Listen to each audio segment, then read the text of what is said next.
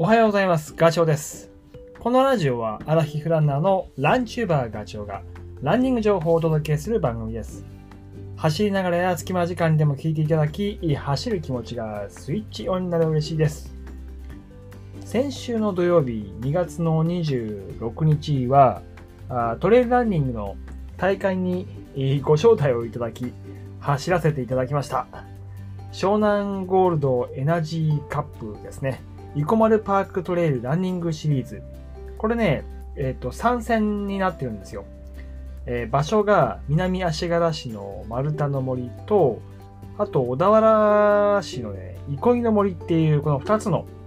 公園を会場にするトレラン大会ですね。だから、生駒パークトレイルっていう風に言うわけで。で、1月と2月と3月に行われて、もう1月はね、えっと、22日かな ?1 月の22日に南足柄市の丸太の森で終わって、で、僕が参加してきたのは第2戦の2月の26日、憩いの森です。そして、え3月は3月19日に南足柄市のまた丸丸太の森の方で、開催されると。今、エントリー受け付けていると思います。第3戦ね。で、僕は第2戦出て、あの、出走させてもらったんですけど、今日はその話を、あの、報告をしようと思います。一周、あの周回なんですよ。一周1.7キロのコースを5周する種目と、だから9キロ弱か。それとあと、10周する種目、17キロ。で、一周がね、標高差が45メーターです。で、参加人数は70名っていうことなんですね。で、僕はね、まあ、あの、1月と3月はちょっと予定があって行けず、2月だけ、えー今回は参加させていただくんですけど、まあ、神奈川県に僕住んでるから、場所小田原だと、自宅から車で60分ぐらいで行けちゃうんですね。で、ただ、あの、小田原ってやっぱりね、箱根にどうしても目がいっちゃうんですよ。あの、走りに行こうって考えると。だから、今回、その憩いの森っていうのは初めて行くとこだし、えーそんな山の中、トレランできるような道があるんだ。えーどんなところなんだろうなっていう興味もすごい持ってました。で、憩いの森これね、いい。いいところでした。あのー公園なんだけど、僕がイメージしていたものとはちょっと違って、もう本当にね、オートキャンプ場があって、えバンガロー？あの、泊まれる宿泊施設があって、で、あと、バーベキューなんかもできるんですよ。で、走るところも、今回大会で使ったそのコースはもちろんだけど、あのーうまくルート取ればもっとありそうな気がします。だから、家族連れで行っても、えーまあ、家族が寝てる間とかね、こっそり抜けてとか、あと隙間時間とかに、ちょっと走ってくるわって言って、行ける場所。だから、あの、山にいても、ちょっとこう、一歩踏み出せば、あの、バーベキューしたりとか、キャンプしてても、ちょっとこう、時間があれば、あの、汗をかけるところです。えっと、まあ、今回のコース、さっき言った通り、1.7キロの標高差45メーターって話したんだけど、まあこれってね、あのーパッと聞いた人は、あこれだったら俺も走れそうとか、僕もそれ聞いた時に、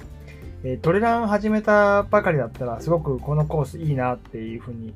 思ったんですよ。で、実際エントリーしてる方も会場に行ったら、えーまあ、そういう方がこ、これ、これからトレラン始めますとか、初めて大会参加しますっていう方がとても多かった。で、えーその理由としては、標高差もあるし、一周ごとにね、こう、スタート地点に帰ってきて、自分がね、用意した、えっ、と、水分とか、あと、今回、あの、湘南ゴールドエナジーが、あの、スポンサーについていたので、あの、自分のその補給するところにエナジードリンクを置いとけるんですよ。あと、おまんじゅうとか、えーそういう、なんていうの ?3 箇所か。それをこう用意して、あの、帰ってくるたびに補給できるんで、すごく、うなんだろう、飲み忘れちゃうとか、えっ、と、補給するタイミングを逸するとかっていうことはなく、とってもね、安心して走れるコースでした。で、やっぱ最初はね、1周目は不安だっていうふうに思った方も多かったけど、やっぱりそう周回って2周、3周、4周同じところを走るんで、やっぱね、不安も消えていくんですよ。言うと石の場所とか、大きな木とか、看板とか目印がだんだん頭に入ってくるんで、ああ、またここかって、この先確か上り坂だよな、なんていうことを普通に考えるようになると、もう不安は消えていく。一方で、疲れが 出てくるので、マジかよと。苦しい気持ちの方が増えていくという感じです。ま、トレラン初めてだと、あ、こういう感じなんだっていうのをまさに体験いただくには絶好のコースなんじゃないですかね。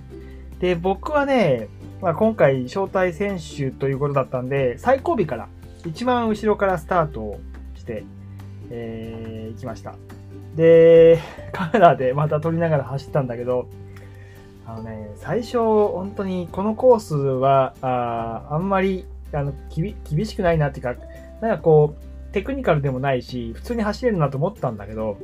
だから最初はね、あの、インスタ360っていう、あの、棒、棒ですね、カメラの、いわゆる手持ち、ああの、カメラの、なんだっけ、自撮り棒か。自撮り棒的なものを持って走ってたんですけど、走ってたら余計、予想以上にね、アップダウンがあるんですよ。で、これ、なん、なんだかね、もうこれ、もう邪魔でね、棒を持って走るのが、きつすぎて。で、2周目からは、それちょっともうしまって、あの、いつものスタイルで GoPro 手持ちで 走ることに切り替えました。とてもじゃないけどね、あの棒を持って走るのはきつかった。で、まあ言うとこのコースはね、ほんと走れるんですよ。走れるコース。だけど起伏があるっていう、登って降りてが結構繰り返されるので、えー、っとね、まああの、リズムがすごい大事で、リズム。スピードをね、落としちゃうと、リズムが壊れるので、崩れるので、スピードを落とさないように走ら走った方が楽です。落としちゃうと、また最最初から、最初からっていうかエンジンを 吹かさなきゃいけないので、切って入れて切って入れてってすごい疲れるから、もうある程度吹かしっぱなしで走り続けるっていう方があ楽です。まあ楽っていう言い方はあれかな。か逆にね、走らされちゃうので、それはそれで辛いんですけどね。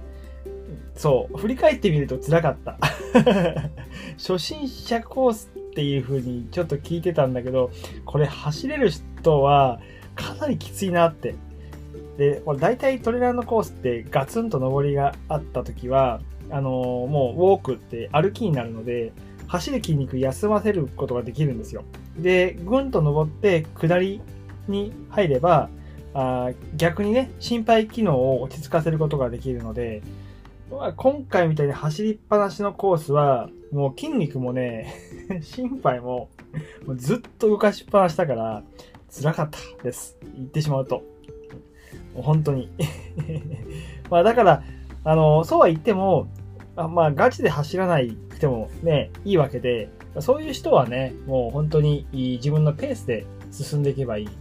で、えー、一周ごとのタイムをね、計測できるから、自分が速いのか遅いのかも確認しながら走れるので、ペースを崩さずに行けるコースだというふうに思います。ですね。そんな感じでとても楽しかったです。でもね、トップの選手は速かったなあの、八木啓太さんって1位だったんだけど、僕、実はあの、啓太さん知ってるんですよ。もう、あの、チームが一緒だったんで、まあ、今も一緒か。で、一周8分45秒ぐらいで回ってたって聞いて、で、僕はどうかっていうと、えっとね、もう10分から11分ぐらいで走ってたんで、もう全然スピードが違う。で、最後だけね、ちょっと僕もカメラ撮るのをちょっと控えてガチで走ったんですけど、最後の10周目ね。それでもね、ケイタさんのその、えっ、と、タイムには全然追っつかなくて、9分20ぐらいだったかな。いやー、まだまだなと思いながら、あの、走り終えました。まあ、ただすごい楽しい大会なので、えっ、ー、と、ぜひね、まあ、これからトレランやってみたいなっていうことで、まあ、神奈川県に住んでる人は、あの、第3戦おすすめです。はい、えー、今回はね、レース参加してきたよっていうご報告でした。それではね、また次回の放送でお会いしましょう。ガチョウでした。バイバイ。